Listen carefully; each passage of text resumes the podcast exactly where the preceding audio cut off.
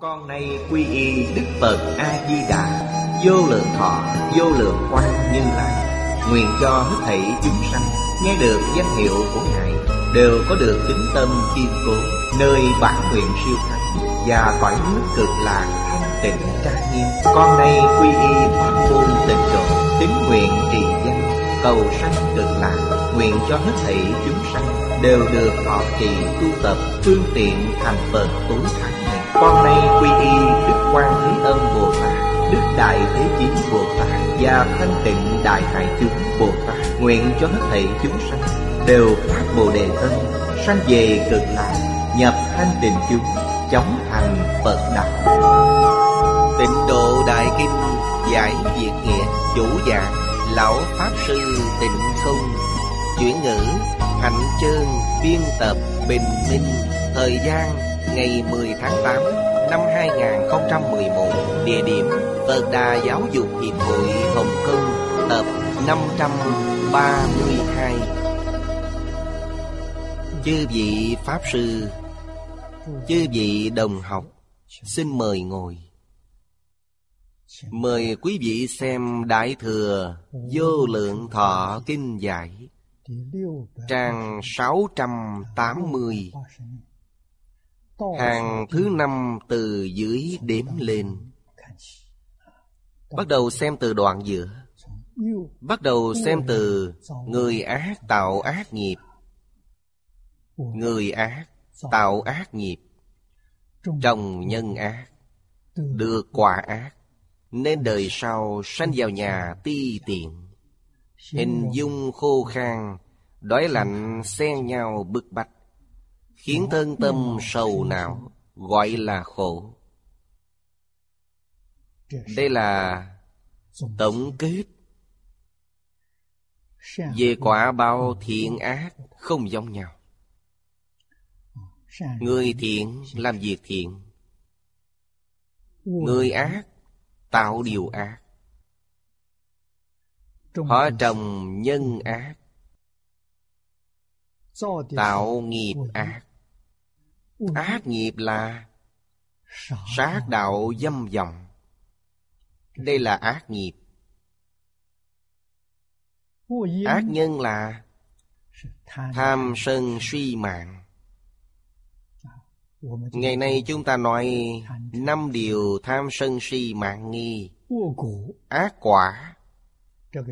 Ở đây đầu tiên đưa ra là nghiệp báo. Quý vị xem,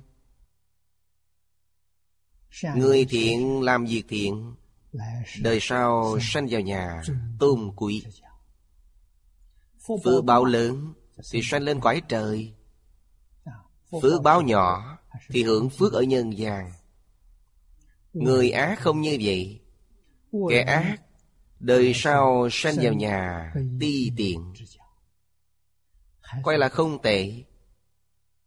Vì sao vậy? Vì họ không mất thân người, vẫn được sanh vào cõi người. Vào cõi người nhưng đời này không có quả báo, sống cuộc đời bần hàn. Đây là những gì chúng ta nhìn thấy trước mặt. Nhân tạo ra trong đời quá khứ, đời này phải nhận quả báo, phải chịu quả báo.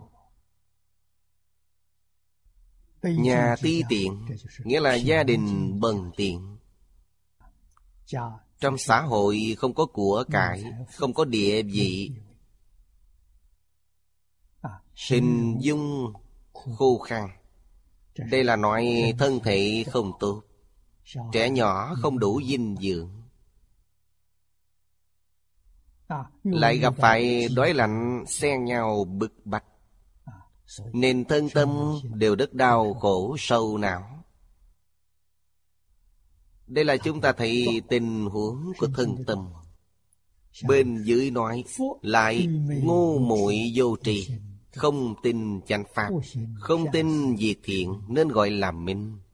Đương nhiên trẻ con lớn lên không tiếp nhận được nền giáo dục tốt, đặc biệt là trong hoàn cảnh xã hội hiện tại. rất dễ nhiễm thị hiếu không hay. Đây là ngu muội vô tri. Họ không tin giáo huấn của Thánh Hiền, cũng không tin giáo huấn của Phật Bồ Tát.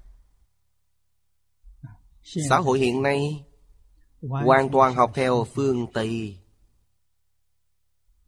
Khái niệm của người phương Tây là gì? Họ cho rằng con người đều tự tư, không tin thế gian có người tốt. Đây là khái niệm của người phương Tây. Quý vị nói mình là người tốt, phải đưa ra chứng cứ chứng minh quý vị là người tốt, không làm việc xấu. Hoàn toàn khác với phương Đông. Giáo dục của người Trung Quốc ngày xưa từ nhỏ đã dạy tánh người vốn thiện. Trong mắt người xưa, hết thảy mọi người đều là người tốt, không có người xấu. Nếu nói người xấu, phải lấy chứng cứ quý vị làm ác ra, chứng minh quý vị là người xấu.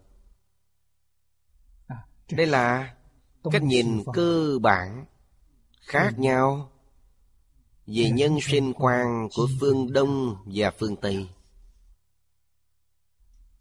Cách nhìn của Phật Bồ Tát đối với vấn đề này, Đức Phật nói rất rõ ràng: tất cả chúng sanh vốn là Phật. Điều này đồng nhất với các bậc thánh hiền. Họ nói bản tánh vốn thiện. Bất thiện thì sao? Bất thiện là họ tự học được, là sau khi sanh ra họ tự học được. Bởi thì giáo dục trở thành vô cùng nghiêm trọng. Tánh người, tánh tương cận tập tương diễn. Đây là loại bản tánh của mỗi người vốn thiện. Tập tánh bất thiện. Tập tánh thiện, người này chính là thánh nhân, chính là hiền nhân. Các bậc thánh hiền nói người người đều là thánh nhân, người người đều là hiền nhân. Tập tánh tốt không phải đều là thánh hiền sao? Nếu ta không dạy thì họ học điều hư hỏng trong xã hội. Tập tánh đó là bất thiện. Họ và bản tánh thiện, tập tánh bất thiện, khoảng cách ngày càng xa. Nên cần phải giáo dục. Cần giáo dục của thánh hiền, cần giáo dục về thiện. Chúng ta hãy xem thế giới ngày nay so với ngày xưa, ta sẽ hiểu. Ngày xưa những gì ghi chép, nói lại trong lễ vận của Lễ Ký, thời thượng cổ dùng cách trị đại đồng, phục hy, thần nông, hoàng đế, cho đến Nhiêu Thuận, đều duy trì cách trị đại đồng này. Đến Hạ Thương Chu, sau khi Hạ Ngưu chết, truyền ngôi cho con. Người con này rất tốt, chư hầu ủng hộ ông, nhân dân ủng hộ ông. Quả thực là một người tốt, nên đã truyền cho con trai. Từ đó về sau cha truyền con nối, trở thành nhà thiên hạ. Còn trước đó thật sự là tuyển chọn người hiền lên ngôi làm vua một nước. Ai kế thừa? Tuyển người. Tuyển người đức hạnh, tuyển người có học vấn, tuyển người có kiến thức, tuyển người có năng lực làm việc. Không nhất định chọn con trai. Nhà Hạ, con trai tên Khải của vua Ngu đích thực không tệ, có đức hạnh, có trí tuệ, có năng lực. Nên truyền ngôi cho ông. Đó là một vị hoàng đệ tử, 3 đời Hạ Thương Chu gần 2000 năm. Nhà Hạ 400 năm, nhà Thương 600 năm, là 1000 năm. Nhà Chu 800 năm nữa, là 1800 năm. Trung Quốc gọi đây là cách trị bậc trung. Từ đó về sau thì sao? Trung Quốc là loạn thế. Lúc đó Trung Quốc là loạn thế giống như bây giờ vậy. Xã hội động loạn, những nước nhỏ không ai phục ai, nên ngày ngày đánh nhau. Khổng Tử sanh vào thời đại này, sanh ở đời loạn thế. Đoạn lịch sử này chúng ta nên biết. Cách trị đại đồng không lý tưởng, mà cổ đại Trung Quốc thật sự làm được. Từ nhà Hán về sau, Trung Quốc thống nhất, mãi cho đến nay không hề phân cách. Hơn 2000 năm duy trì đất nước đại thống nhất. Toàn thế giới tìm không ra đất nước thứ hai. Hoàn toàn dùng luân lý, đạo đức làm lý niệm trị nước cao nhất. Sau khi nhà Thanh mất, chúng ta lãng quên nền giáo dục truyền thống. Văn hóa phương Tây tràn vào, người Trung Quốc cảm thấy rất mới mẻ, mù quáng, học theo. Điều này chúng ta không được như người Nhật, nhưng hậu nhân của Nhật cũng lãng quên văn hóa, mê muội học theo phương Tây. Bởi thế mà xã hội xảy ra vấn đề. Vấn đề gì? Nhân tâm bất thiện. Giáo dục hiện nay đã dạy con người trở nên hư hỏng. Đây chính là nhân ác. Ngày nay xã hội động loạn, địa cầu thiên tai chính là ác quả. Đích thực người bây giờ ngu muội vô tri, không tin tổ tông, không hiếu thuận cha mẹ, không tin thánh hiền, không tin Phật Bồ Tát, nên không làm việc thiện. Việc thiện là gì? Việc lợi ích xã hội, lợi ích đại chúng là việc thiện. Nhưng ngày nay tất cả sự nghiệp đều là vì tự lợi, đều học tập theo người phương Tây. Hiện nay phương Tây xuất hiện vấn đề. Vì nhân bất thiện nên quả cũng bất thiện. Ví dụ như ngành kinh tế gặp phong ba bão táp, chúng ta thấy Bắc Kinh phỏng vấn Đạo Thành Hòa Phu, người Nhật. Tôi xem đĩa CD này. Đây là một nhà kinh doanh Nhật. Người Nhật gọi ông là thần kinh doanh.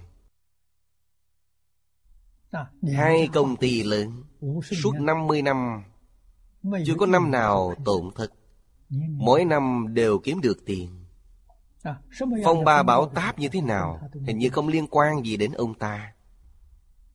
Công ty người khác tổn thất, giảm biên chế, thành tích công ty giảm xuống trầm trọng, nhưng ông mỗi năm đều tăng cao. Với xí nghiệp trên toàn thế giới, ông ta là một kỳ tích, nên người ta đến thỉnh giáo ông, phỏng vấn ông. Ông hoàn toàn dùng phương pháp của các bậc cổ đức. Ông ta nói rất rõ ràng, lý niệm, trí tuệ, phương pháp của ông từ đầu đến là học được của cổ nhân từ 2-3 ngàn năm trước. Đem những gì học được áp dụng vào xí nghiệp. Xí nghiệp phát triển rất nhanh, ổn định lớn mạnh. Nên ông nói, Những lý niệm kinh doanh của Âu Mỹ rất hay. Vì sao ngành kinh tế Âu Mỹ gặp phong ba? Như vậy là chứng tỏ có vấn đề. Bản thân ông kinh doanh suốt 50 năm. Bất cứ phong ba nào đều không liên quan đến ông ta. Như không có việc gì, ngày ngày vẫn lớn mạnh như thường. Tôi nghe ông nói thì đã hiểu. Ông đem gia đạo của người xưa đưa vào trong xí nghiệp.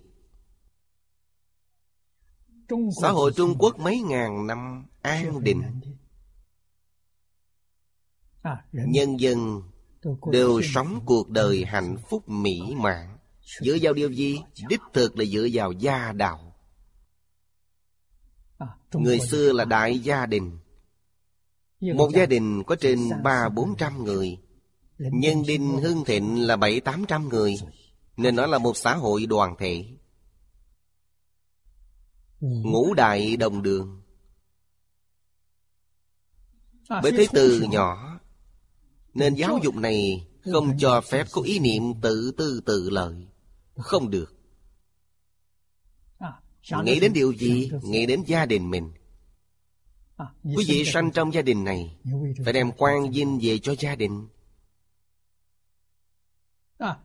Nhất định phải làm cho gia đình này đời đời hưng thịnh. Từ nhỏ được học như vậy. Không được tự tư. Bởi thì người trong cả gia đình đều có gia đạo gia học. Người trong gia đình đồng một lòng. Sức mạnh đoàn kết này rất lớn. Mỗi người phải đem vinh quang về cho gia đình, không được làm mất thể diện gia đình. Bởi thì sống trong xã hội, bất luận là làm người hay xử sự, đều đại công vô tư, đều được người cung kính. Tinh thần này trị gia là có thể trị nước. Trị gia là có thể trị một công ty. Công ty cũng giống như nhà vậy. Đất nước cũng vậy. Phạm vi mở rộng hơn một chút. Bởi thì Tề gia có thể trị quốc. Trị quốc có thể bình thiên hạ. Làm tấm gương, làm điển phạm cho nhiều quốc gia trong thiên hạ. Ông Đạo Thành đã đem truyền thống gia đình ngày xưa đưa vào trong xí nghiệp của ông, khiến xí nghiệp của ông hưng thịnh. Ông đã thành công. Công ty hàng không Nhật Bản lâm vào cảnh khó khăn. Đây là một xí nghiệp lớn, cũng là kinh doanh tư nhân, không phải của quốc gia. Hơn 30.000 nhân viên, nhưng đang đối diện với sự khó khăn. Thủ tướng mời ông giúp đỡ hàng không Nhật, cứu vãn hàng không Nhật Bản. Ông đảm nhận chức chủ tịch. Ông dự định trong vòng 1 năm có thể chuyển lỗ thành lời. Ông thật sự làm được. Người khác không dám tưởng tượng. Vì sao vậy? Ông đem lý niệm kinh doanh của mình đưa vào ngành hàng không Nhật Bản, coi tất cả nhân viên trong hàng không biến thành người một nhà. Lợi ích là của gia đình. Đây là tư tưởng và lý niệm của các bậc cổ nhân Trung Quốc, khác với lý niệm của nước ngoài. Kinh doanh xí nghiệp này, điều đầu tiên là đem lợi ích đến cho ai? Cho nhân viên. Không phải nói tôi là ông chủ, do tôi kinh doanh. Lợi ích đầu tiên là của ông chủ. Đây là quan niệm của người phương Tây. Người phương Đông chúng ta không như vậy. Nhân viên đứng đầu. Lợi ích của đất nước ưu tiên nhân viên hàng đầu. Ông ta áp dụng phương pháp này, nên nhân viên toàn công ty đều coi công ty ông ta như gia đình mình.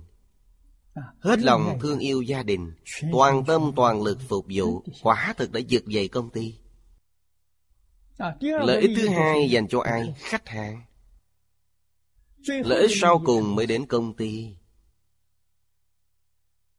Nhưng công ty có bị tổn thất chăng? Không tổn thất. Có thể nói là lời gấp 2, gấp 3. Nhân viên có nhiều lợi ích, nhiều sự đãi ngộ. Khách hàng được phục vụ chu đáo nên rất vừa lòng. Như vậy công ty lại kiếm được tiền. Nhất cử mà tam tiện đều nhờ truyền thống văn hóa xưa. Bởi thế vậy trẻ em từ nhỏ phải vì gia đình, đừng vì tư lợi cá nhân. Chăm sóc đến cả gia đình, phải chăm sóc cha mẹ, ông bà, tàng tổ, cao tổ, ngũ đại đồng đường. Còn phải quan tâm đến anh chị em mình, anh chị em họ, anh chị em trong dòng tộc. Cả gia đình 700-800 người, quý vị phải quan tâm tất cả, tìm cách tạo phúc lợi cho họ. Tinh thần gia đình của người Trung Quốc xưa đứng vững ở phương Đông mấy ngàn năm, không suy yếu, dựa vào điều gì? Chính là dựa vào điều này. Đây là cách bảo vệ gia đình của các bậc thánh hiền, dùng phương pháp, trí tuệ, năng lực để kinh doanh gia đình, phá quy triệt để. Làm gì có chuyện không làm được. Chúng ta xem CD, nghe những lời ông nói vô cùng cảm động. Người này rất hiểu truyền thống văn hóa, hoàn toàn dùng truyền thống văn hóa phương Đông, không dùng của phương Tây. Ông đã làm thành công, làm tấm gương cho mọi người noi theo. Ngày nay Nhật Bản gặp khó khăn. Các bạn người Nhật đến hỏi tôi nói tôi đã xem đĩa CD này. Ông ta không tệ, quý vị có thể hỏi ông ta.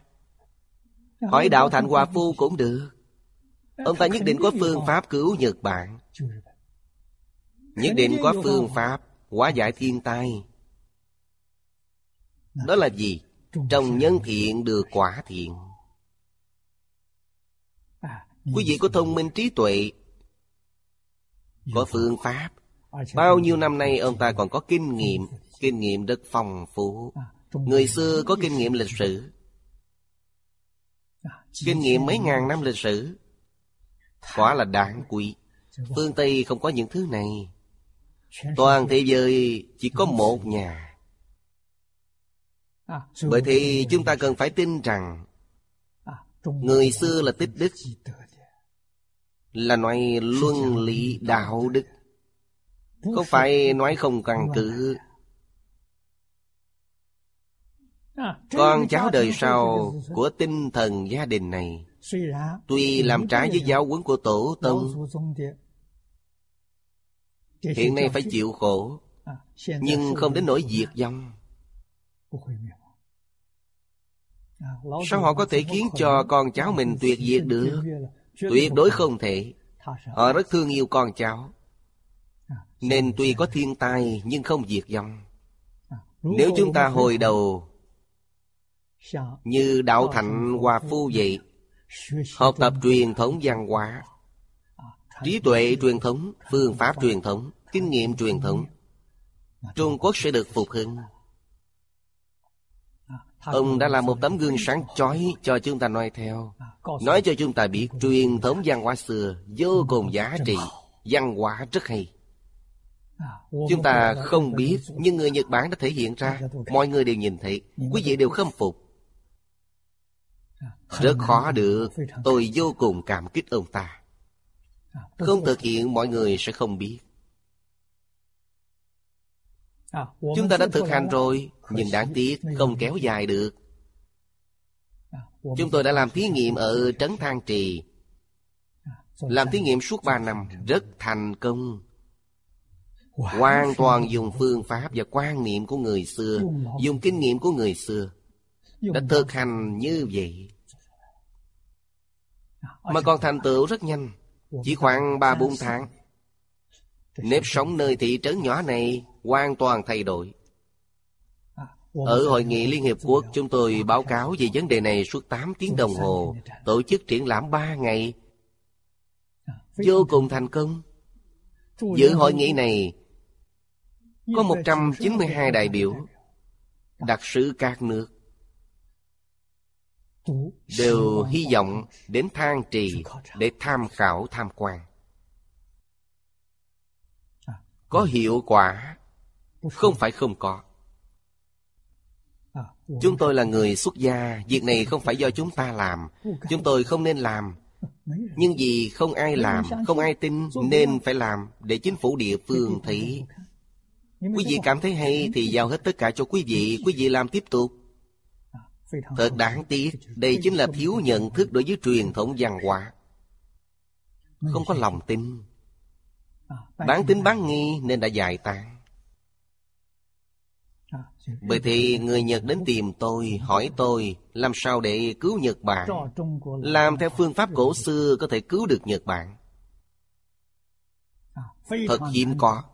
Chúng tôi nghe có một người như vậy đã áp dụng phương pháp cổ xưa một cách tốt đẹp. Tốt, quý vị cứ vậy mà làm. Một người làm tốt sẽ khiến người Trung Quốc tỉnh ngộ. Người trên toàn thế giới sẽ tỉnh ngộ.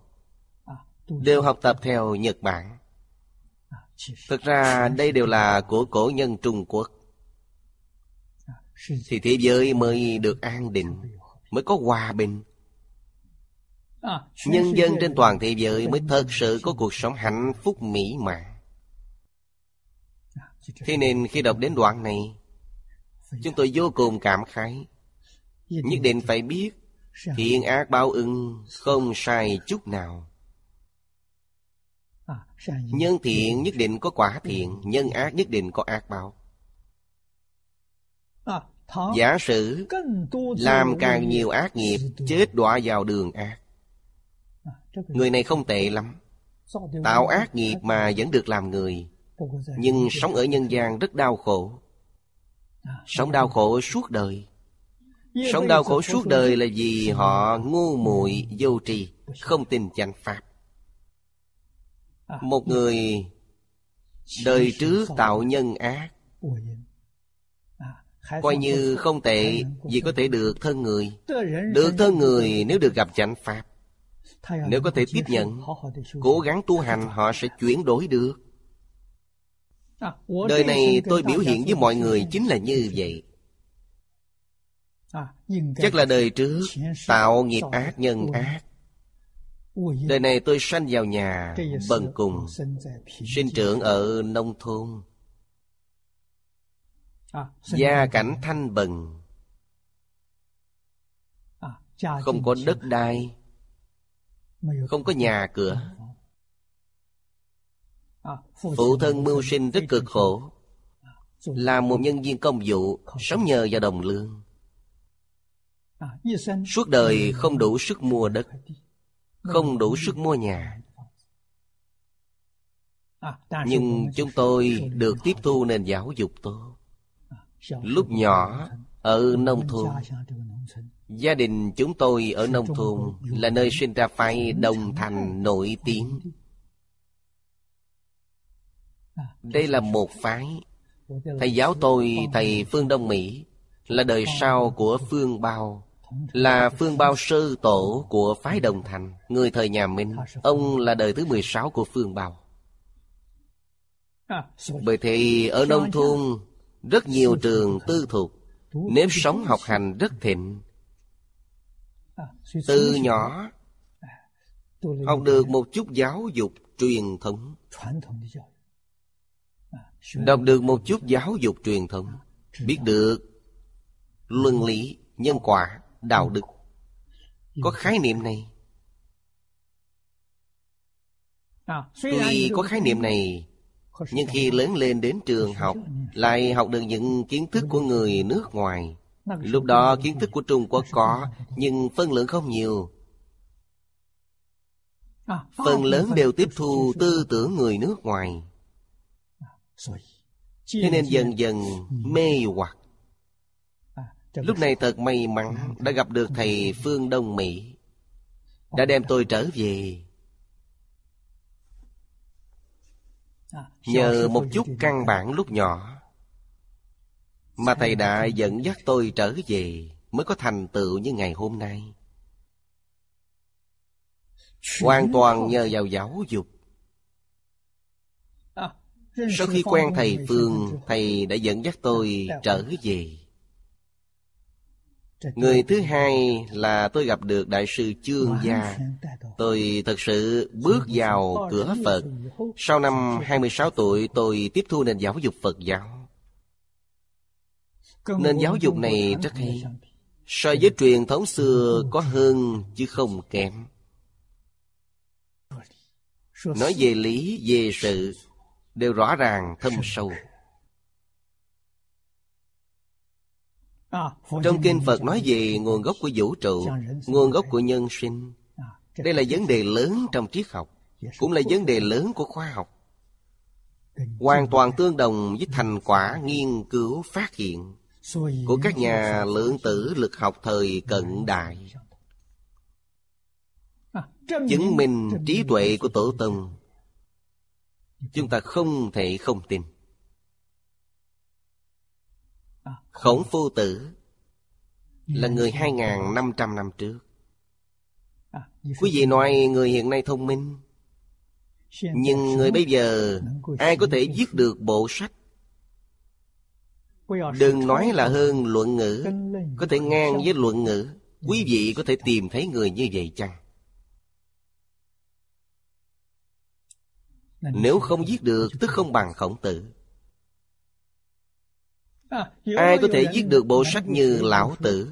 Bộ sách của Lão Tử này không nhiều. Một bài văn chỉ có hơn 5.000 chữ. Ai có thể hơn thế chăng? Ai có thể viết được một cuốn sách hay hơn Kinh Vô Lượng Thọ chăng? Suy nghĩ từ phương diện này, tập khí ngạo mạn của chúng ta sẽ hạ thấp. Có gì đáng để kiêu ngạo chứ? Không thể sánh được, quả thật không bằng người ta. Còn những điều của khoa học, quý vị nói cổ nhân có biết đến chăng? Biết. Biết gì sao không phát triển? Nếu như phát triển, có thể địa cầu đã bị hủy diệt từ lâu. Bởi thế con đường mà người xưa và chúng ta đi không hướng theo khoa học, mà đi theo nhân văn, phát triển theo phương hướng của luân lý đạo đức. Quý vị đạt được cuộc sống an vui thật sự. Ngày nay khoa học kỹ thuật phát triển, quý vị thử hỏi xem ai có hạnh phúc? Quý vị thử hỏi những người chức vị lớn, họ có hạnh phúc chăng? Tôi quen không ít người lãnh đạo các quốc gia, đều giống như bạn bè vậy. Tôi hỏi họ có hạnh phúc chăng? Lắc đầu. Tôi cũng quen rất nhiều người giàu có mấy trăm ức tài sản, nhưng họ hạnh phúc chăng? Không hạnh phúc. Khi ngủ phải uống thuốc an thần. Quý vị nói như vậy có khổ chăng? Không uống thuốc không ngủ được. Đích thực là như vậy. Tuổi tác họ không bằng tôi, đều nhỏ hơn tôi, nhưng cuộc sống tôi an lạc hơn họ, hạnh phúc hơn họ. Điều này họ đều biết. Nên giáo dục Phật giáo giống như thầy Phương Đông Mỹ nói, học Phật là hưởng thụ cao nhất của đời người. Nhu cầu cuộc sống, biết đủ thường an vui. Quý vị cần nhiều tiền để làm gì? Ăn no, mặc ấm, có ngôi nhà nhỏ để sống, để che nắng, che mưa là đủ.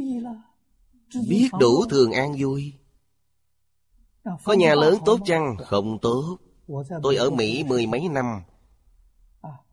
Những người Trung Quốc đến Mỹ đều mua nhà lớn.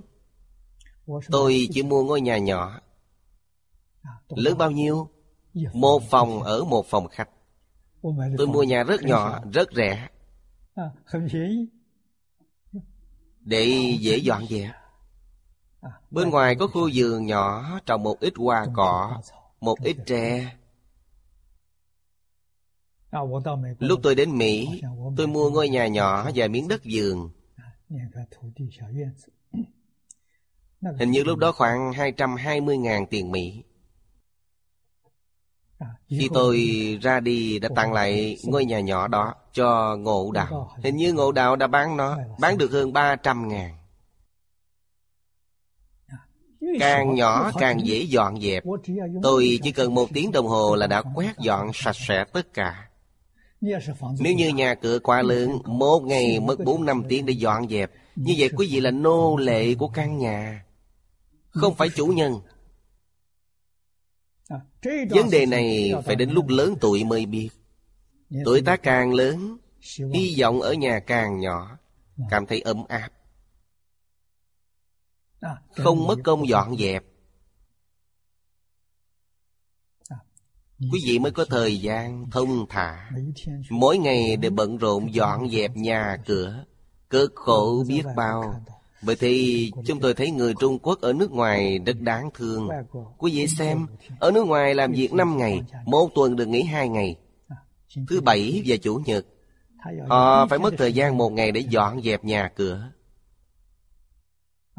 Suốt cả ngày như vậy rất vất vả. Suốt 1 ngày, giường rất lớn, phải đi nhổ cỏ tưới cây, rất phiền phức. Còn lại 1 ngày họ bận rộn chuẩn bị cho tuần sau. Những vật phẩm cần thiết trong cuộc sống, phải đến siêu thị mua thực vật. Còn bình thường không có thời gian, bận đi làm. Cuộc sống như vậy quả thật rất đáng thương. Đều là vì ăn mặc mà buôn ba. Quý vị mua nhà lớn như vậy để làm gì? Nước ngoài không mời được người làm. Tìm người làm phải tính công theo giờ. 1 giờ bao nhiêu tiền. Chỉ có nhà rất giàu có mới có được vài người làm. Nhà bình thường không thể. Ai từng ở nước ngoài đều biết. Nên sau khi ở nước ngoài, nếu đọc lịch sử Trung Quốc, đều rất hâm mộ truyền thống văn hóa này, hâm mộ đời sống của người xưa. Cuộc sống của cổ nhân tuy không có những thứ thuộc khoa học kỹ thuật, nhưng họ sống trong thơ tình hòa ý. Nhưng hiện nay nói thật sự là cuộc sống nghệ thuật. Họ đã đi vào cảnh giới nghệ thuật. Đó mới là hưởng thụ thật sự. Người bây giờ đến nằm mơ cũng không làm được. Họ làm sao hiểu được? Làm nhiều ác nghiệp, sau khi chết đọa vào trong tam đồ. Ác đạo là tam đồ, ngạ quỷ, súc sanh, địa ngục. Nên nói từ khổ vào nơi khổ, từ tối vào nơi tối. Đây chính là ngu muội vô trí, không tin chánh pháp. Họ về sau là đời này không bằng đời trước, đời này khổ hơn đời trước. Nhìn lại xã hội chúng ta, không khác gì nghĩa Kinh nói. Như Trung Quốc, không cần nói nhiều, chỉ nói đến 500 năm gần đây. Cuối nhà Minh đầu nhà Thanh. Từ đây nhìn về sau, cũng là đời này không bằng đời trước. Mãn Thanh nhập quan, kiến lập chính quyền, thịnh thế là Khang Hy, Ung Chính, Càn Long. Khang Hy 61 năm, Ung Chính 13 năm, Càn Long 60 năm. Con trai của Càn Long là Gia Khánh, cũng không tệ. Gần 150 năm thái bình thịnh thế. Quả thực là quốc thái dân an. Trật tự xã hội đều có quỹ đạo. Sau thời Gia Khánh, thật sự đời này không bằng đời kia. Đến cuối thời nhà Thanh, Từ Hy Thái Hậu chập chành, xã hội động loạn, nên thế kỷ 100 năm này xã hội Trung Quốc là loạn thế. Sau này người đời sau viết lịch sử, thời đại này là loạn thế. Có thể lập lại trật tự chăng? Có thể. Phải tìm lại những gì của cổ nhân lưu lại, chúng ta sẽ khôi phục được thời thành thị. Phải khẳng định giáo huấn của tổ tông rất hay. Nếu chúng ta không có lòng tin, không hiểu, thì đến thỉnh giáo Đạo Thành Hòa Phu. Ông ta sẽ nói cho quý vị biết. Ông ta nghiên cứu học tập văn hóa xưa còn thấu triệt hơn chúng ta. Ông đã làm được, đã đưa ra thành tích, mọi người đều nhìn thấy. Quý vị sẽ không hoài nghi. Trong kinh nói tiếp, như vậy là nhân quả sanh tử trong lục thú. Lục thú chính là lục đạo. Nhân quả sanh tử trong lục đạo, lý của nó rất thâm u. Đạo lý này rất thâm sâu, không phải là điều mà 95 ngoại đạo có thể biết được. Đây là nói Ấn Độ. Lúc Đức Thế Tôn còn tại thì có 95 tôn giáo khác của Ấn Độ thời đó. Ấn Độ đương thời là đất nước của tôn giáo. Tôn giáo của họ cũng có đạo lý rất thâm sâu, nhưng không nói thấu triệt rõ ràng như Phật giáo. Vì sao gọi họ là ngoại đạo? Ngoại đạo không phải là khinh thị người. Ngoại đạo tức là ngoài tâm cầu pháp. Đây gọi là ngoại đạo. Đức Phật dạy đệ tử, dạy học trò của mình, hoàn toàn cầu trong tự tánh. Quý vị xem minh tâm kiện tánh. Ngài Huệ Năng là một đại diện ưu tú nhất. Sau khi kiến tánh thì sao? Kiến tánh mới phát hiện trong tự tánh có trí tuệ viên mãn, có đức hạnh viên mãn, có kỹ năng viên mãn, có phước báo viên mãn, không thiếu gì cả. Nên Phật Pháp dạy chúng ta cầu từ trong tự tánh, không nên hướng bên ngoài. Trở về tự tánh. Trong Kinh Hoa Nghiêm, Đức Phật nói rất rõ ràng, tất cả chúng sanh đều có trí tuệ đức tướng của Như Lai. Quý vị có tin chăng? Có trí tuệ giống với Như Lai. Trí tuệ của Đức Phật Thích Ca Mâu Ni, trí tuệ của Phật A Di Đà, chúng ta đều có. So với các ngài không có gì sai biệt, hoàn toàn giống nhau. Vì sao ngày nay chúng ta trở thành như vậy? Tự tánh chúng ta đang mê, không dùng nó. Còn ngài thì sao? Ngài không mê, nên hoàn toàn sử dụng trí tuệ đức năng trong tự tánh. Đạo lý chính là như thế. Năng lượng trong tự tánh không biết vượt qua khoa học ngày nay bao nhiêu lần. Vậy quý vị làm những trò này làm gì? Đi xa không cần công cụ giao thông. Ý niệm vừa khởi lên thì người đến nơi. Quý vị xem tự tại biết bao. Cần gì những máy móc này? Bởi thế quý vị xem có cần phát triển Phật Pháp chăng? Không cần thiết. Trở về tự tánh thì 6 loại thần thông liền xuất hiện. Khoa học kỹ thuật ngày nay không đạt đến được.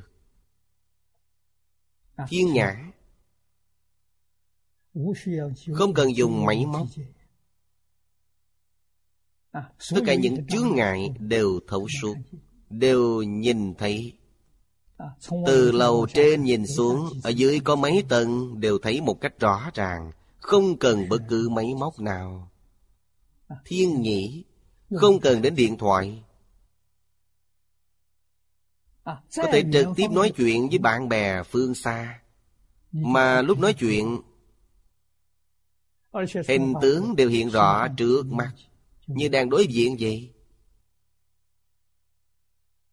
Cũng không cần đến máy móc. Còn có tha tâm thông, hiện nay máy móc không đạt được. Trong lòng người khác nghĩ gì quý vị đều biết.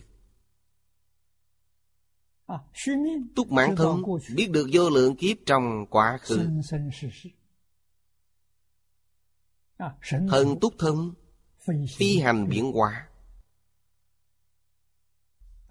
Hiện nay khoa học dùng máy móc rất dụng về để sử dụng trong những chuyện này. Đây là bản năng của chúng ta. Mỗi người đều có, nên không có gì hy hữu. Lậu tận thông là vô cùng an vui. Vì sao vậy? Vì không có phiền não, không có lo lắng, không có vướng mắc. Những gì ta hưởng thụ là nó hiện ra tùy theo ý mình, nó biến hóa ra. Đây là giấc mơ của những nhà khoa học. Năng lượng biến thành vật chất,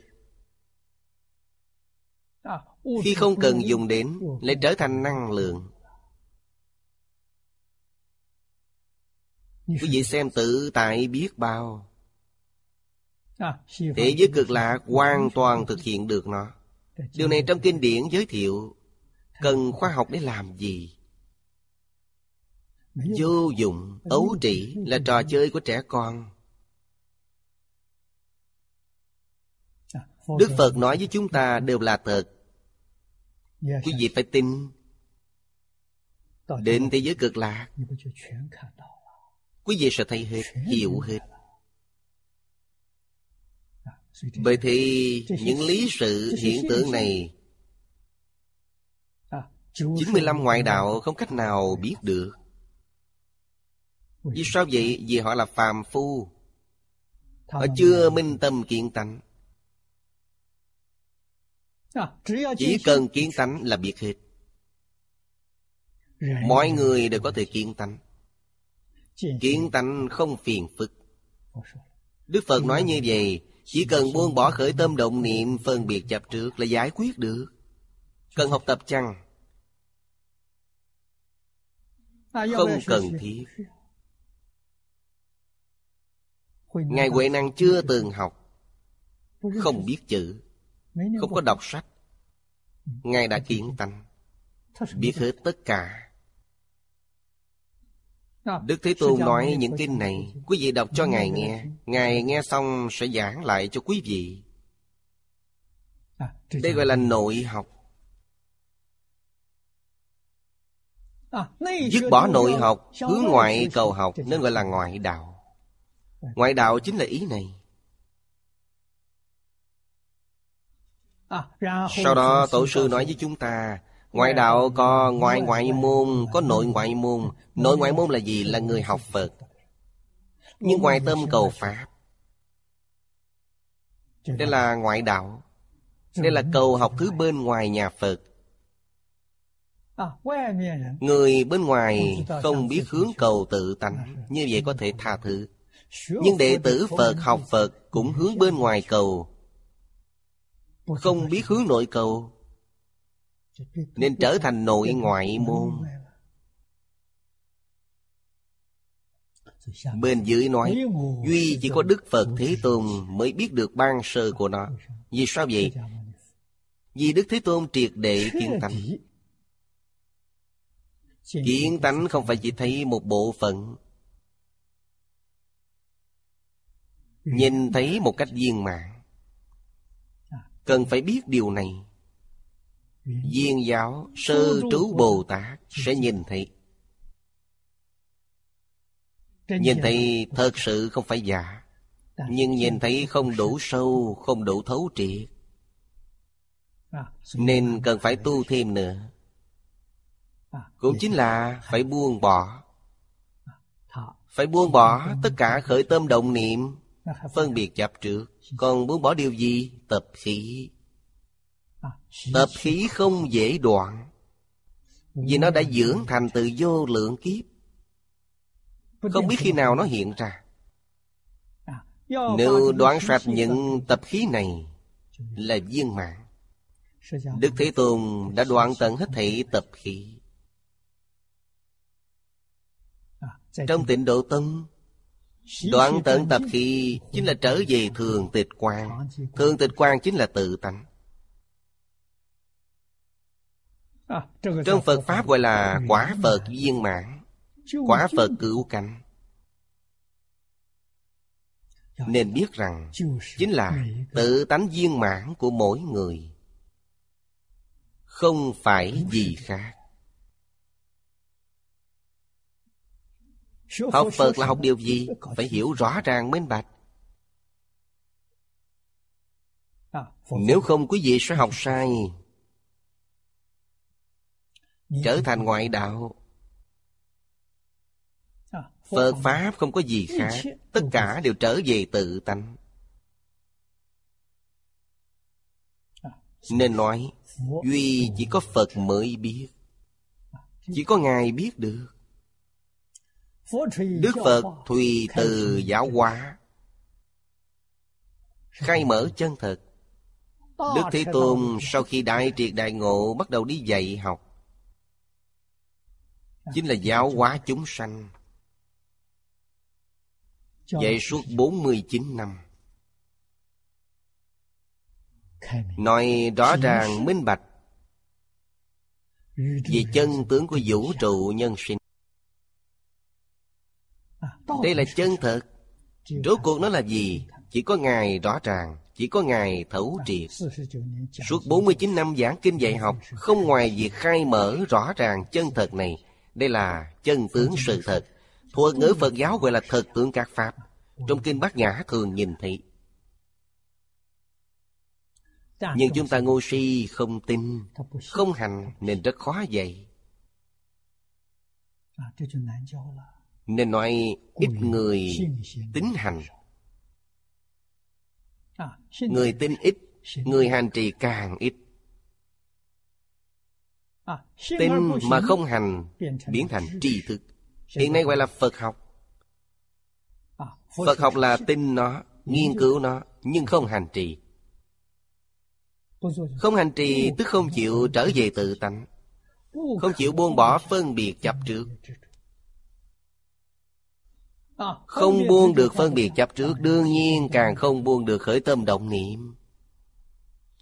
Hành chính là buông bỏ. Biết nhưng không chịu buông bỏ nên vẫn là phàm phu. Quý vị có tri thức về kinh điển Phật giáo, nhưng không có trí tuệ của Phật. Trí tuệ là gì? Trí tuệ phải có hành động mới có trí tuệ. Nếu không có hành động, không thể có trí tuệ. Nên họ vẫn trôi lăn trong luân hồi, phải chịu khổ chịu nạn, không cách nào thoát khỏi nghiệp nhân quả báo. Cho nên thế gian sanh tử không ngừng, ác đạo bất tuyệt. Đó chính là vì sao lục đạo không mất đi. Đây chính là nguyên nhân. Là người thế gian không tin giáo huấn của Phật, không ngừng làm ác, ngày ngày đang làm, nên có tự nhiên tam đồ, đau khổ không thể tả. Tự nhiên tam đồ là gì? Là súc sanh, địa ngục, ngạ quỷ. Là cảm ứng tự nhiên, không có ai thao túng ở đó. Không có ai quản lý ở đó, cũng không có ai thiết kế ở đó. Toàn là gì? Nghiệp lực biến hiện ra. Nghiệp thiện biến thiên đường, nghiệp ác biến địa ngục. Ba đường ác, đau khổ vô cùng tận. Ở trong đó rất đáng thương, quá đau khổ. Dùng một chữ thiêu để dí với nó, giống như vào trong lửa lớn bị thiêu chết vậy. Đây là tổng kết ngũ ác, năm loại ác, năm loại nhân, chiêu cảm lấy những quả báo. Bên dưới là đoạn sau cùng, Đức Phật khuyên chúng ta phải quay đầu, phải giác ngộ, phải vĩnh viễn thoát ly những khổ nạn này. Chúng ta nương theo giáo huấn của Phật, chuyển 5 điều ác thành 5 điều thiện. 5 điều thiện: không sát sanh, không trộm cắp, không tà dâm, không vọng ngữ, không uống rượu. Nếu hợp với thập thiện để nói, đây là điều sau cùng: không tham, không sân, không si. Đây chính là đại thiện. Chúng ta xem tiếp kinh văn: như thị ngũ ác, ngũ thống, ngũ thiêu, thí như đại hỏa, phẫn thiêu nhân thân. Nhược năng tự ư kỳ trung, nhất tâm chỉ ý, đoan thân chánh niệm, ngôn hành tương phó, sở tác chí thành, độc tác chư thiện, bất di chung ác, thân độc độ thoát, hoạch kỳ phước đức, khả đắc trường thọ, nê hoàng chi đạo, thị di ngũ đại thiện giả. Đức Phật đem những nguyên nhân quả báo đau khổ mà chúng ta chịu trong luân hồi nói ra hết, nói một cách rõ ràng, minh bạch. Sau cùng khuyên chúng ta nên chuyển 5 điều ác thành 5 điều thiện. Quả báo của 5 điều thiện không thể nghĩ bàn. Chúng ta biết 5 điều thiện ở đây chính là ngũ giới thập thiện. Đây là phẩm kinh thứ 35. Trược ác thế chính là nói đến ngũ ác thập thiện. Chúng ta xem Hoàng Niệm Tổ giải thích chữ mạt. Đây là đoạn sau cùng của phẩm kinh. Sau cùng khuyên chuyển 5 điều ác thành 5 điều thiện. Nhất định phải chuyển đổi điều ác trở thành 5 điều thiện. Đây mới là thiện nam tử, thiện nữ nhân mà trong kinh luận nói. Đây là đệ tử chân chánh của Phật. 5 điều ác là nghiệp. Quý vị tạo ra nghiệp bất thiện. Ngũ thống là hoa báo, quả báo trong hiện đời. Ngũ thiêu là quả báo trong địa ngục ở tương lai. Ở đây Đức Phật đưa ra 2 câu để hình dung nó. Ví như lửa lớn thiêu đốt thân người. Đây là ví cho ngũ thiêu. Nói quả trước, sau đó mới nói đến nhân. Nói đến quả là gì? Để quý vị sẽ cảnh giác. Xã hội hiện nay, chúng ta bình tĩnh quan sát. Thiên tai dồn dập. Ở đây chúng tôi có một phần tài liệu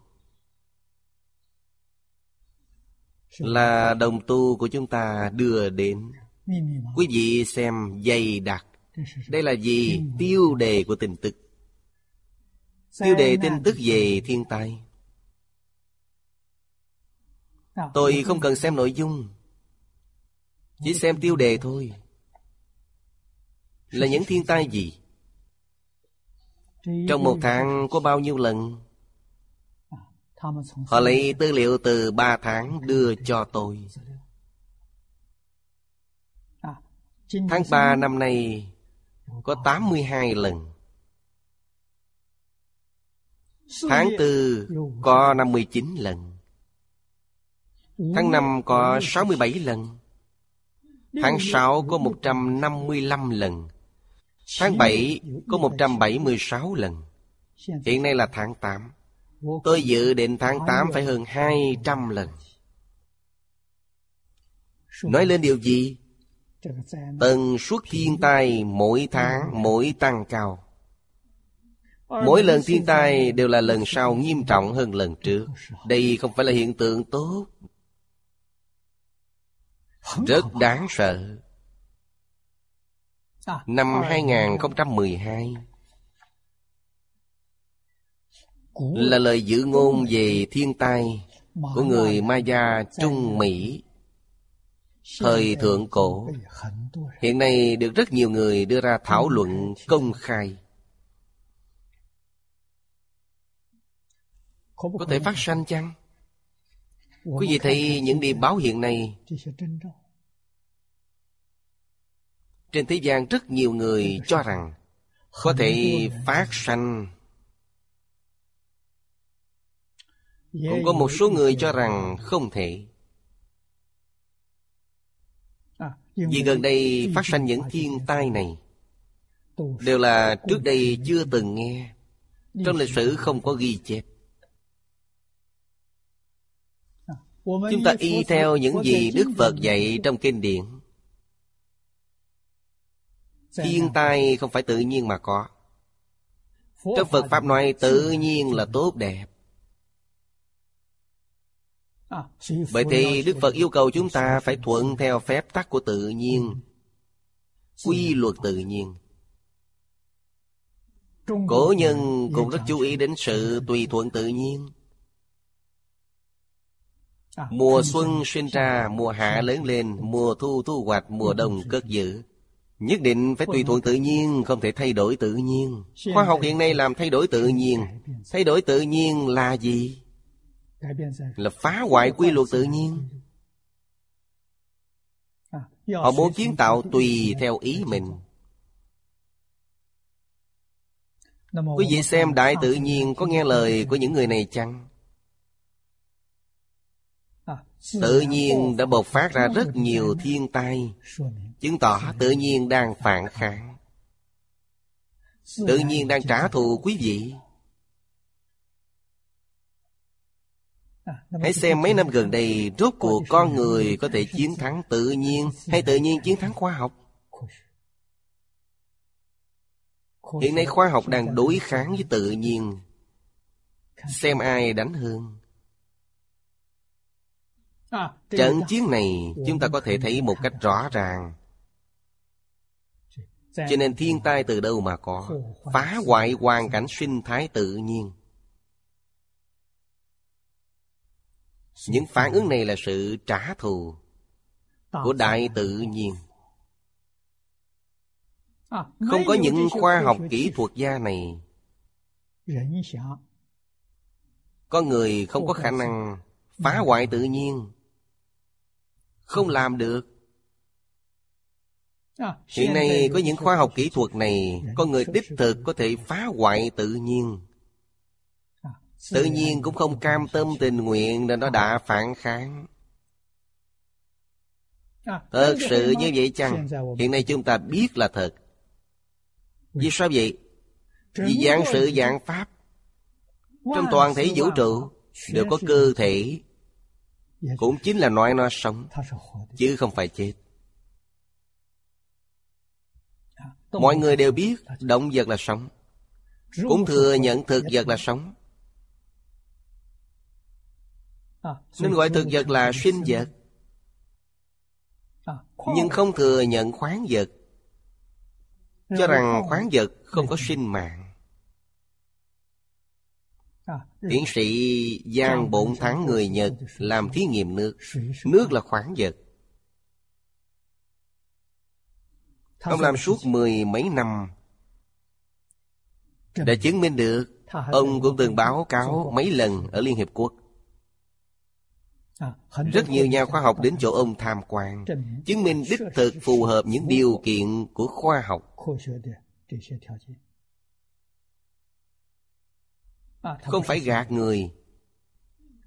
Chứng minh nước có thể thấy, có thể nghe, có thể hiểu được ý người. Suốt mười mấy năm làm thí nghiệm,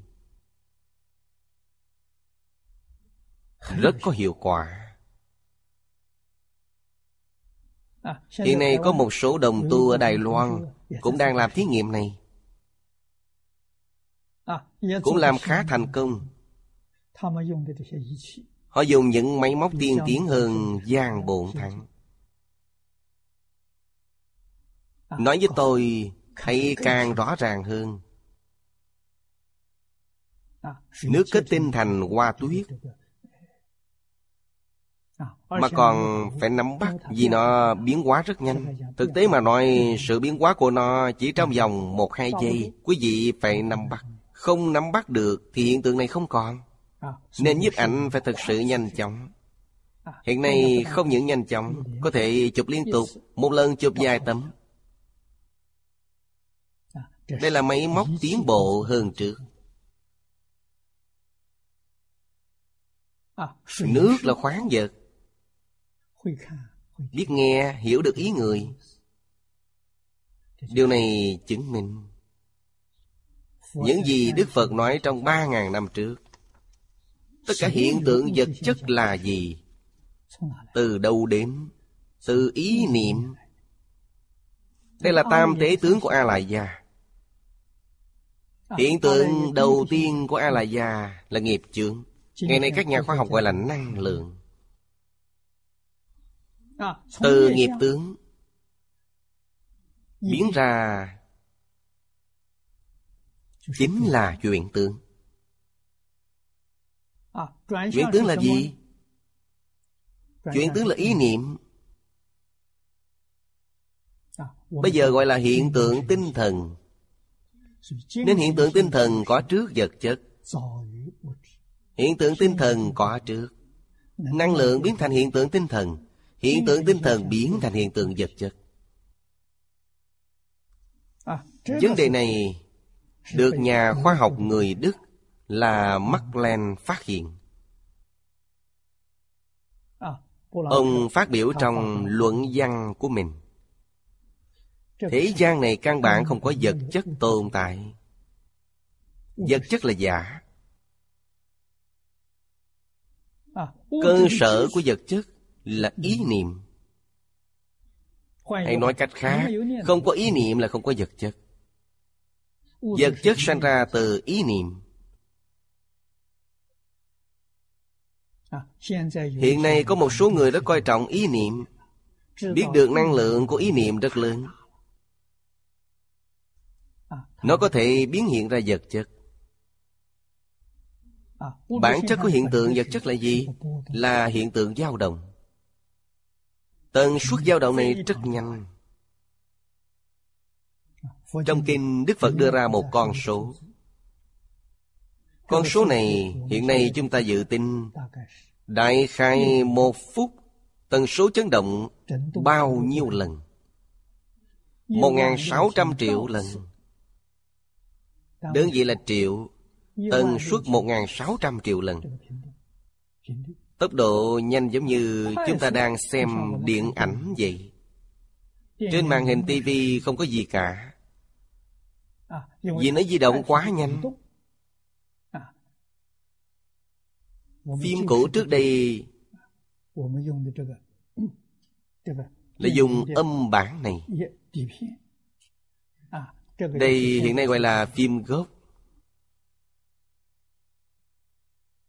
Đây là đoạn phim phát trong máy ra, 1 giây có 24 tấm.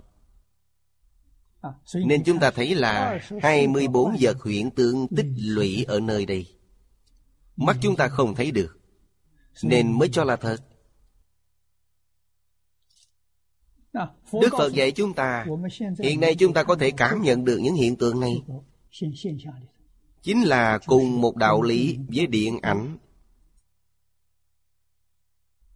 Mỗi ý niệm là một đoạn phim. Ý niệm này dừng lại bao lâu? Là 1/1600 triệu trên 1 giây.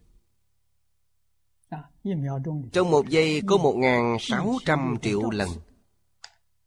Đây là tốc độ chuyển động. Nên ta không biết đó là giả. Điện ảnh 1 giây mới có 24 lần. Chúng ta đã bị nó lừa. Con mắt chúng ta bị nó lừa, tưởng rằng là thật. Nên thế giới này, trong Kinh Kim Cang ví dụ, là ví dụ vô cùng tinh tế, chính xác, không giả chút nào. Mộng huyễn bào ảnh. Trong Kinh Kim Cang nói, tất cả pháp hữu vi như mộng huyễn bào ảnh. Quả thật là như vậy. Như sương cũng như điện, nên quan sát như vậy. Tư tưởng của chư Phật Bồ Tát là như vậy. Nó như điện chớp, như giọt sương. Nó không phải thật. Thời gian tồn tại rất ngắn. Một người sống trên thế gian này chẳng qua là mấy mươi năm mà thôi. Thọ mạng dài, 70-80 tuổi được coi là thọ mạng dài. Còn 40-50 tuổi qua đời rất nhiều. Quả thật là như sương cũng như điện. Phải nên quán như vậy. Cách nhìn như vậy là đúng, là chính xác. Nên phải hiểu rõ ràng, minh bạch về chân tướng sự thật. Còn tạo ác chăng? Không còn. Thật gọi là tâm bình khí hòa. Tâm bình khí hòa là học vấn, là công phu. Nếu không hiểu rõ chân tướng sự thật mà bảo quý vị buông bỏ, ai chịu buông bỏ, ai bằng lòng buông bỏ? Khi đã hiểu rõ ràng minh bạch rồi, không dạy buông bỏ, quý vị cũng tự buông bỏ. Vì sao vậy? Vì quý vị thấu triệt được rằng là bất khả đắc, đến thân thể cũng bất khả đắc, huống gì là vật ngoài thân. Tất cả pháp bất khả đắc. Thật đã hiểu rõ ràng minh bạch rồi, chúng ta gọi người này là Phật, gọi họ là Bồ Tát. Phật là thấu triệt viên mãn, Bồ Tát rõ ràng minh bạch nhưng chưa đạt đến viên mãn. Nhưng tâm quý Ngài đích thực là thanh tịnh bình đẳng, không có khởi tâm động niệm, không có phân biệt chấp trước, nên có trí tuệ chân thật. Trí tuệ từ đâu đến? Trí tuệ trong tự tánh vốn có, không phải bên ngoài vào. Đây gọi là nội học. Không những trí tuệ vốn có mà đức hạnh cũng là vốn có. Cũng như cái bậc cổ đức nói, ngũ luân ngũ thường, tứ duy bát đức, là tự tánh vốn có, không phải từ bên ngoài vào. Trong Phật Pháp nói tam quy ngũ giới thập thiện, lục hòa lục độ, phổ hiền thập nguyện, tất cả đều là vốn có trong tự tánh, không phải bên ngoài vào. Không phải ai đó cố ý nghĩ ra điều này để dạy chúng ta, không phải. Nếu hiểu rõ ràng tất cả, thì ra Đức Phật không dạy cho chúng ta điều gì. Vì sao vậy? Tất cả là chúng ta vốn có. Ngũ giới là bản tánh của chúng ta, thập thiện là bản tánh của chúng ta, Tam quy chánh giác tịnh là bản tánh của chúng ta. Đức Phật không dạy gì cho chúng ta cả. Bởi thế Khổng Tử nói: "Thuật nhi bất tác, tín nhi háo cổ." Hai câu này là nói thật 100%, không phải giả dối, không phải gạt người. Đức Phật không dạy gì cho chúng ta cả. Trong bản tánh của mỗi người là viên mãn, là cứu cánh. Ta thuận theo bản tánh, ta hưởng thụ chính là hưởng thụ của chư Phật Bồ Tát. Ta trái nghịch với bản tánh, nghĩ phương pháp thay đổi tự nhiên thì tai ương sẽ đến, tai họa sẽ đến. Tự tánh chính là tự nhiên. Trí tuệ đức năng trong tự tánh chính là phép tác vốn có tự nhiên. Chỉ cần quý vị tùy thuận. Quốc sư Hiền Thủ, Ngài là người minh tâm kiến tánh, là người đại triệt đại ngộ, thật sự đã buông bỏ. Cảnh giới của Ngài không khác gì với cảnh giới của Lục Tổ Huệ Năng và cảnh giới của Đức Phật. Ngài dạy chúng ta tứ đức. Điều mà người học Phật cần phải tuân thủ, thứ nhất là tùy duyên diệu dụng. Quý vị xem tùy duyên. Tùy duyên là gì? Bồ Tát Phổ Hiền nói: "Hằng thuận chúng sanh, tùy hỷ công đức." Đây gọi là tùy duyên. Diệu dụng là gì? Không phân biệt, không chấp trước là diệu dụng. Không phân biệt, không chấp trước là đại công vô tư. Không có tốt xấu. Không phải tôi thích cái này, tôi ghét cái kia. Như vậy là không được, là không diệu dụng. Hay nói cách khác, họ không có ô nhiễm, không có cao thấp. Không có nhiễm ô chính là tâm thanh tịnh. Không có cao thấp chính là tâm bình đẳng. Trong tùy duyên duy trì thanh tịnh bình đẳng giác của mình, gọi là diệu dụng. Trong tùy duyên chúng ta dùng gì? Dùng tâm thanh tịnh, dùng tâm bình đẳng, dùng tâm giác mà không mê. Đây gọi là diệu. Nếu ta dùng tâm tự tư tự lợi, dùng tâm tham lam, dùng tâm sân nhuệ, như vậy là sai, là không diệu, là tạo nghiệp. Quý vị đang chế tạo luân hồi lục đạo. Luân hồi lục đạo là giả, không phải thật. Chính là do niệm ác, hành vi ác của quý vị biến hiện ra. Nó như một giấc mộng. Bởi thì trong phần tổng kết này, Đức Phật khuyên chúng ta nhất định phải tin. Sát đạo dâm vọng tửu là nghiệp ác. Tham sân si mạng nghi là nhân ác. Oán hận não nộ phiền là duyên nghiệp. Nghiệp nhân và duyên này hỗn hợp với nhau, quả báo liền hiện tiền. Đời sống quý vị bây giờ rất đau khổ. Quý vị giàu có, giàu mà không vui. Địa vị quý vị rất cao, quý mà không vui. Cuộc sống của quý vị rất đau khổ, tiền đồ rất mịt mù. Quý vị không biết từ đâu sanh ra, và sau khi chết đi về đâu. Nếu như ta giác ngộ, biết rõ ràng sinh ra từ đâu, cũng biết rõ sanh khi chết đi về đâu, thật an vui. Ở thế gian này, ăn no, mặc ấm, có một ngôi nhà nhỏ, có thể che mưa gió là đủ, không cần gì thêm nữa. Như vậy là đúng. Thiên tai này đã đến, nên làm như thế nào? Niệm Phật quan trọng nhất. Học tập Kinh Vô Lượng Thọ quan trọng. Nên bắt đầu từ Tết Thanh Minh năm ngoái, Tôi tạm dừng giảng kinh Hoa Nghiêm để giảng kinh Vô Lượng Thọ. Vì sao vậy? Chính là cứu giảng thiên tai này. Hiện nay mỗi ngày tôi giảng 4 tiếng kinh Vô Lượng Thọ. Tôi không đi đâu cả. Hy vọng nhanh chóng giảng xong bộ kinh này. Có không ít đồng học đang chỉnh lý, có xuất bản sách giảng nghĩa này, và có CD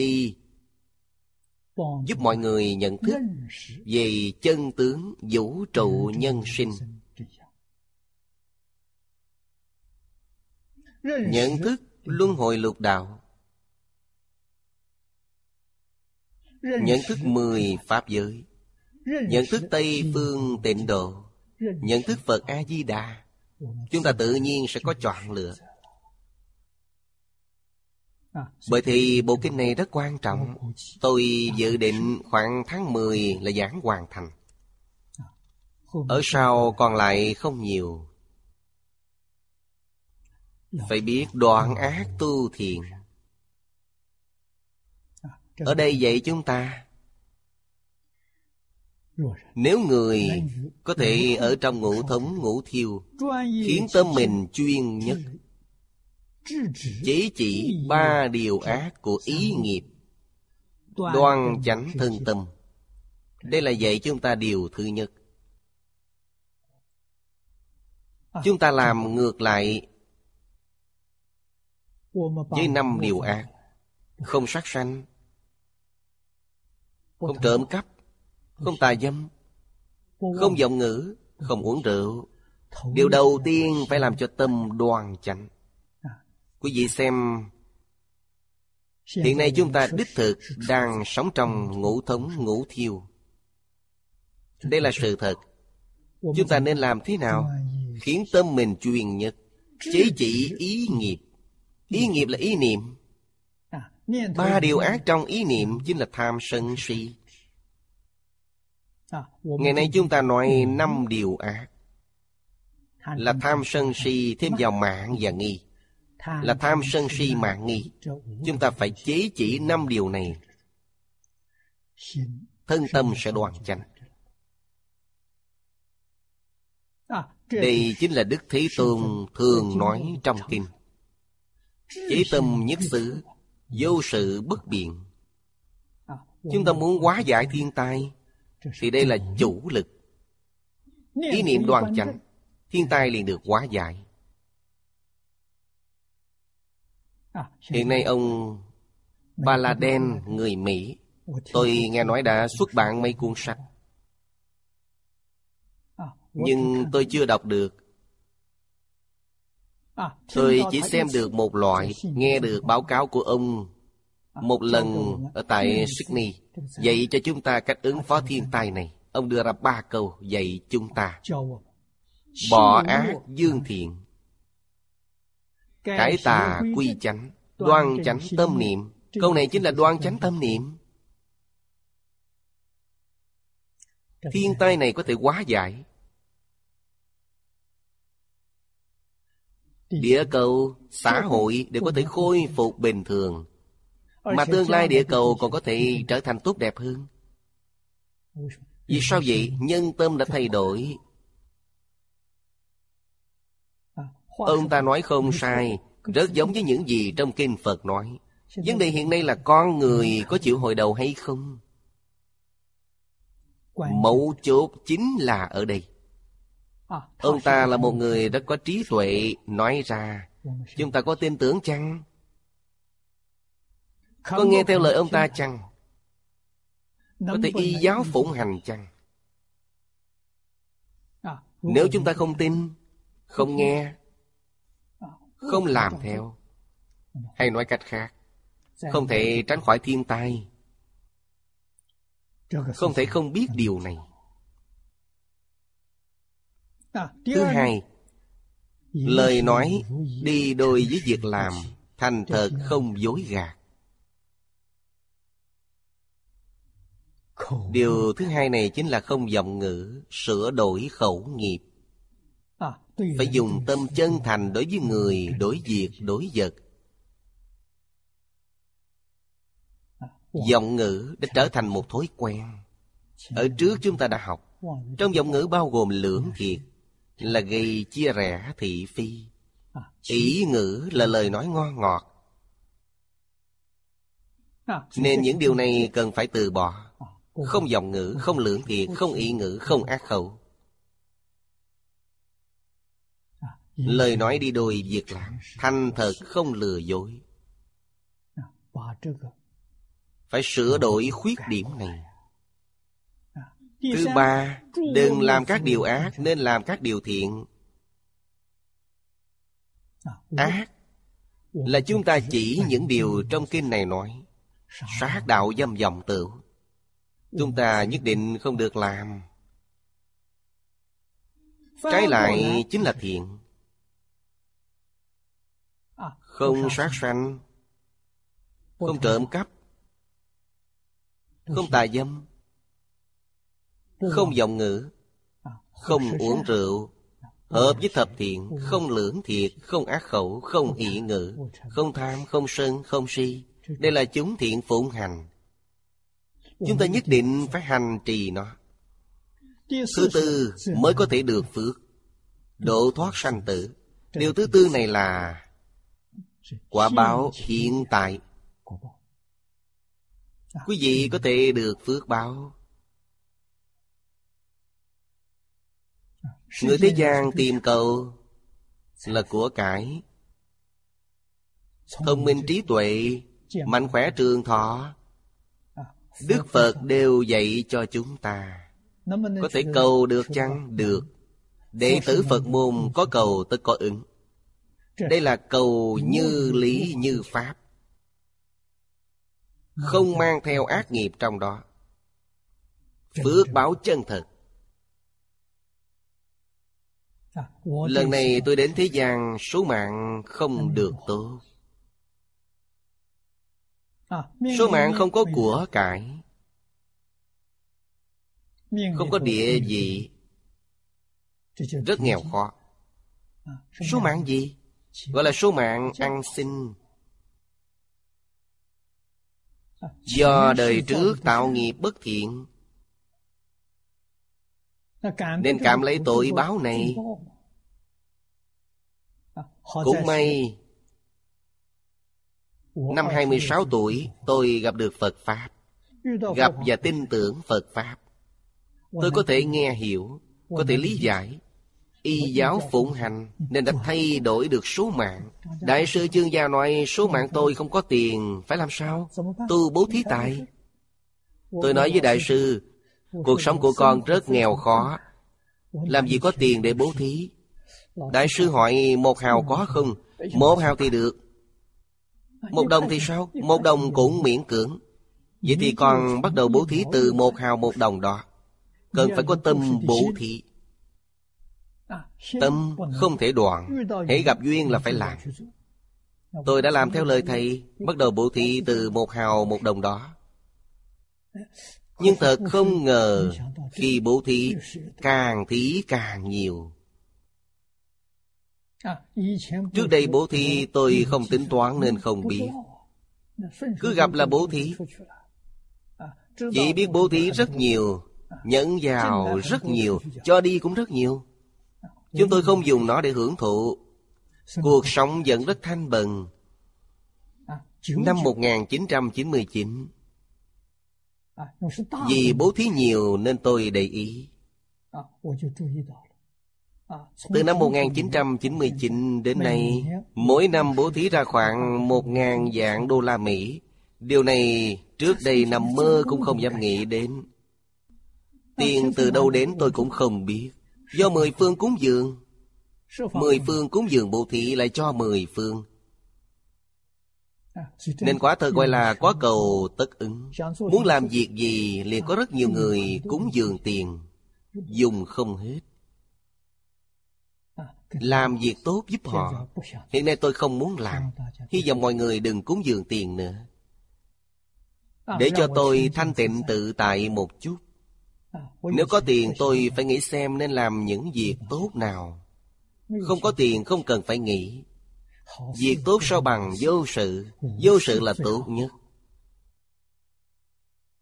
Nhất định phải hiểu đạo lý này. Đừng gây thêm phiền phức cho mình.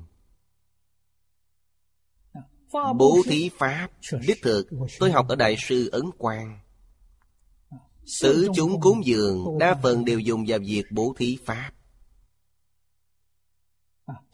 Nên mỗi năm Ấn Tông kinh sách không biết bao nhiêu mà kể.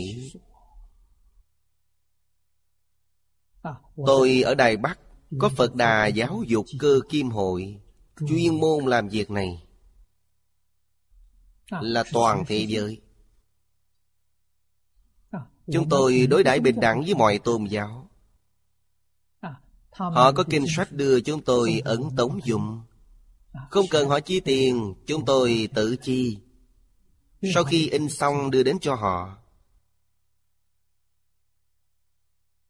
Nên chúng tôi cũng in được không ít kinh sách của các tôn giáo khác, để họ lưu thông.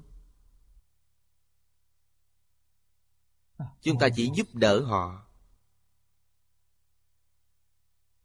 Còn một phần nhỏ là để cứu tế. Dùng một phần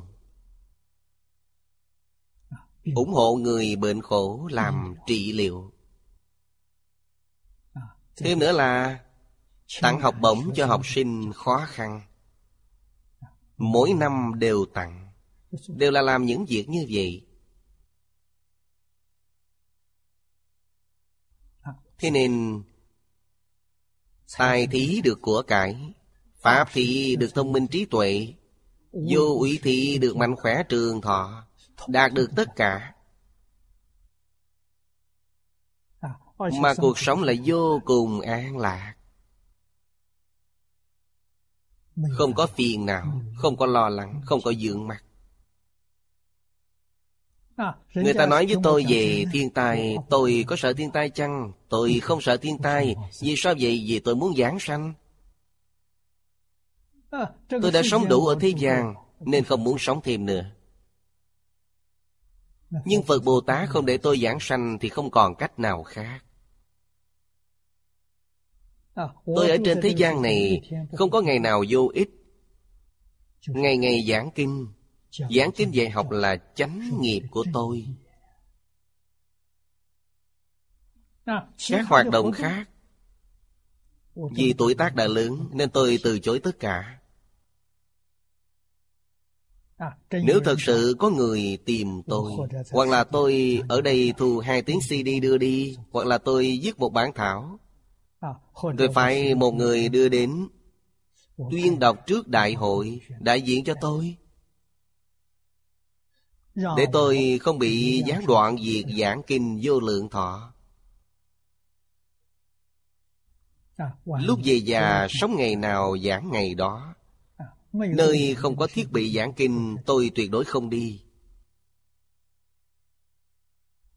Nhật Bản mời tôi giảng kinh, họ có thiết bị này, có mạng internet, có thể dùng một lúc phát cho toàn thế giới. Điều này đối với tôi không tạo thành chướng ngại. Tôi giảng gì? Giảng kinh Vô Lượng Thọ. Bất luận đến đâu tôi đều giảng kinh này. Phương pháp này rất hay. Nơi nào có kinh điển là nơi đó có phước báo. Bởi thì đừng làm các điều ác, nên làm các điều lành, nhất định phải nhớ. 2 câu này cả Nho Thích Đạo đều nói. Không những Nho Thích Đạo nói, mà mỗi tôn giáo đều nói. Có thể nói là lý niệm chung, giáo huấn chung của các bậc thánh hiền trong ngoài xưa nay, nên mới được phước độ thoát sanh tử. Chúng ta muốn giải thoát sanh tử, sau khi chết chúng ta có nguyện vọng cầu sanh thế giới Tây Phương Cực Lạc. Thầy dạy chúng tôi tâm tưởng sự thành. Chúng ta ngày ngày nghĩ đến, nhất định sẽ thành công. Chúng ta giảng Kinh A-di-đà, Kinh Vô Lượng Thọ, chính là Kinh A-di-đà. Chúng ta niệm Phật A-di-đà. Chúng ta học tập theo Phật A-di-đà. Ba nghiệp thân khẩu ý. Chỉ có một phương hướng, một mục tiêu. Làm gì có đạo lý không giảng sanh? Vậy thì quý vị xem, làm theo điều này nhất định có thể độ thoát sanh tử. Hồi sự việc tầm ngôn khởi hành, dĩ hành tiễn ngôn, tỷ danh ngôn hành tương phó. Phó có nghĩa là giúp đỡ, có nghĩa là xứng. Ngôn hành là nhất trí.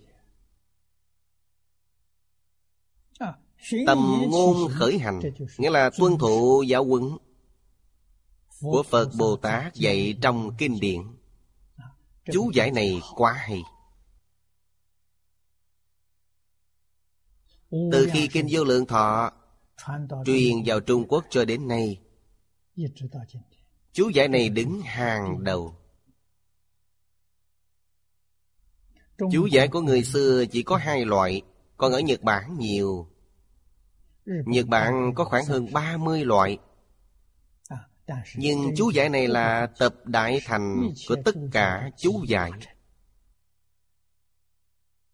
Chúng ta xem sau phần mục lục của kinh, Hoàng Niệm Tổ đã đưa ra những sách tịch mà ông dẫn chứng, gồm kinh luận và chú sớ của cổ đức, tất cả có 193 loại. Nên chú giải này là tập chủ, là tập đại thành của chú giải. Đọc bản chú giải này là bao gồm tất cả những chú giải của chư Phật Bồ Tát, chư vị tổ sư đại đức cổ kim trong ngoài đều xem được hết. Nên tôi gọi đây là chú giải bậc nhất. Có bộ này là đủ, không cần tìm thêm phiền phức. Đây là sách bảo đảm được giảng sanh thế giới cực lạc. Bộ kinh này là hộ chiếu để giảng sanh thế giới cực lạc. Quý vị đều cầm chắc trên tay. Khi nào muốn đi thì khi đó đi, không giả chút nào. Chúng ta đến thế gian này không uổng phí. Lần này đến quá hay, quá thù thắng. Đến thế giới cực lạc thấy được Phật A-di-đà. Thấy được Phật A-di-đà là mọi vấn đề đều được giải quyết. Câu sau cùng có thể đạt được Niết Bàn Trường Thọ. Câu này quá tuyệt vời. Đây là gì? Là đã thành Phật. Đến thế giới cực lạc là thành Phật. Trường thọ chính là vô lượng thọ, trường sanh. Trường thọ thật sự là không sinh, không diệt, là chứng quả ở thế giới cực lạc. Chúng ta giảng sanh đến thế giới cực lạc, bản thân nên biết đó là vô lượng của hữu lượng. Vô lượng thọ đó chính là vô lượng của hữu lượng. Vậy vô lượng thọ là bao nhiêu? Trong Kinh Hoa Nghiêm nói ba đại A Tăng kỳ kiếp. Con số thiên gian này có thọ mạng rất dài. Nhưng thọ mạng dài như vậy, quý vị nhất định chứng được quả vị diệu giác. Chứng được quả vị diệu giác chính là vô lượng thọ. Đó quả thật là vô lượng, không phải ba đại A Tăng kỳ kiếp. Như Ngài Huệ Năng nói lúc kiên tánh, đâu ngờ tự tánh vốn không sanh diệt, tức là không sanh không diệt. Không sanh không diệt là thật sự vô lượng thọ. Nên chúng ta đến thế giới cực lạc, bắt đầu từ vô lượng thọ của hữu lượng, sau đó chuyển biến đến vô lượng thọ thật sự. Điều này không hề giả. Thế gian làm gì có chuyện trường sanh? Đây là điều không thể có ở thế gian này. Tần Thủy Hoàng hy vọng được trường sanh. Tại Từ Phúc ra biển cầu thần tiên, dẫn theo 500 đồng nam, 500 đồng nữ. Lần này một đi không trở về.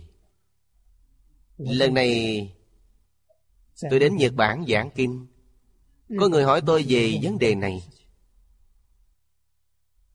Họ nói theo truyền thuyết của Nhật Bản, vị thiên hoàng đời thứ nhất của Nhật Bản chính là Từ Phúc. Họ hỏi tôi việc này có thật chăng? Tôi nói có, lịch sử Trung Quốc có ghi chép. Một số người đời sau phán đoán ông ta đến Nhật Bản. Nếu thiên hoàng của Nhật Bản là hậu duệ của Từ Phúc, tôi vốn là họ Từ, vậy chúng ta cùng một tổ tông. Nhật Bản và Trung Quốc là nước anh em, cần phải tương thân tương ái, không nên có bất cứ xung đột nào. Đây là gì? Đây là gia đạo. Anh em hòa thuận. Đây là hiếu thuận cha mẹ. Anh em bất hòa, quý vị nói lòng cha mẹ khó chịu biết bao. Nên Trung Nhật là nước anh em, cần phải giao tiếp hòa thuận, phải quan tâm lẫn nhau, chăm sóc lẫn nhau, hợp tác lẫn nhau. Đây là giảng kinh nghe đến những vấn đề này, thuận tiện khuyên mọi người. Vì chỉ có chứng được vô sanh mới không sanh không diệt, nên gọi là xa rời sanh tử thế gian, mới thật sự là trường sanh. Đây là trường sanh thật sự. Hết giờ rồi, hôm nay chúng ta học đến đây. Nam Mô A Di Đà Phật. Nguyện đem công đức này hồi hướng bốn ân và ba cõi, nguyện khắp pháp giới các chúng sanh đồng sanh cực lạc thành Phật đạo. Chúng Phật tử đạo tràng tịnh độ. Nam Mô A Di Đà Phật.